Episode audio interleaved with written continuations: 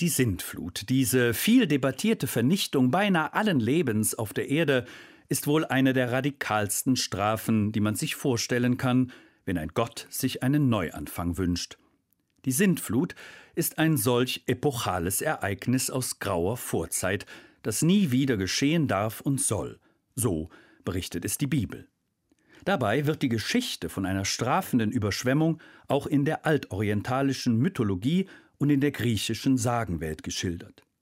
Jedoch das erste Buch der Bibel stellt die Sintflut als einen radikalen Bruch mit der Vergangenheit dar und betont so den einmaligen Charakter einer solchen göttlichen Höchststrafe, eine Einmaligkeit, die dann Gegenstand eines Schwures wird, den Gott den Menschen gegenüber ablegt und dabei verspricht, dass so etwas nicht ein zweites Mal stattfinden wird.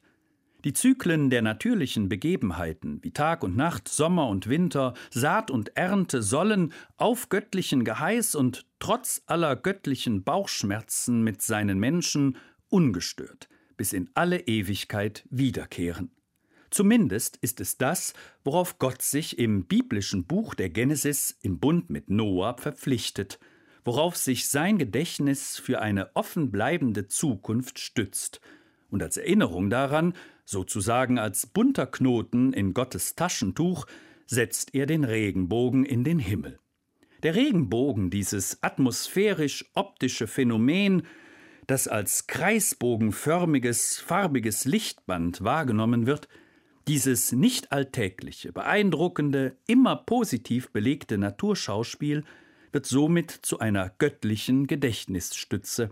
Eine Gedächtnisstütze, die Gott an seinen Bund mit der Gesamtheit der lebendigen Wesen erinnern soll. Interessanterweise ist bei diesem Bundesschluss im Zeichen des Friedens zwischen Mensch und Gott vom menschlichen Gedächtnis nicht die Rede. Was es aber konkret bedeutet, dass und wie Gott sich an seinen Bund erinnert, ist eine lang diskutierte Frage, schon bei frühen Bibelkommentatoren. Wie kann ein stets wachender, nie schlafender Gott überhaupt etwas vergessen? Eine Frage, die wir auch uns, auch heute noch, auch ohne allzu viel religiösen Hintergrund stellen können. Vielleicht ist die Antwort auf diese Frage aber ganz einfach. Der Regenbogen erinnert Gott, der im Begriff ist zu strafen, an seine eigene Milde. Ein tröstlicher Gedanke.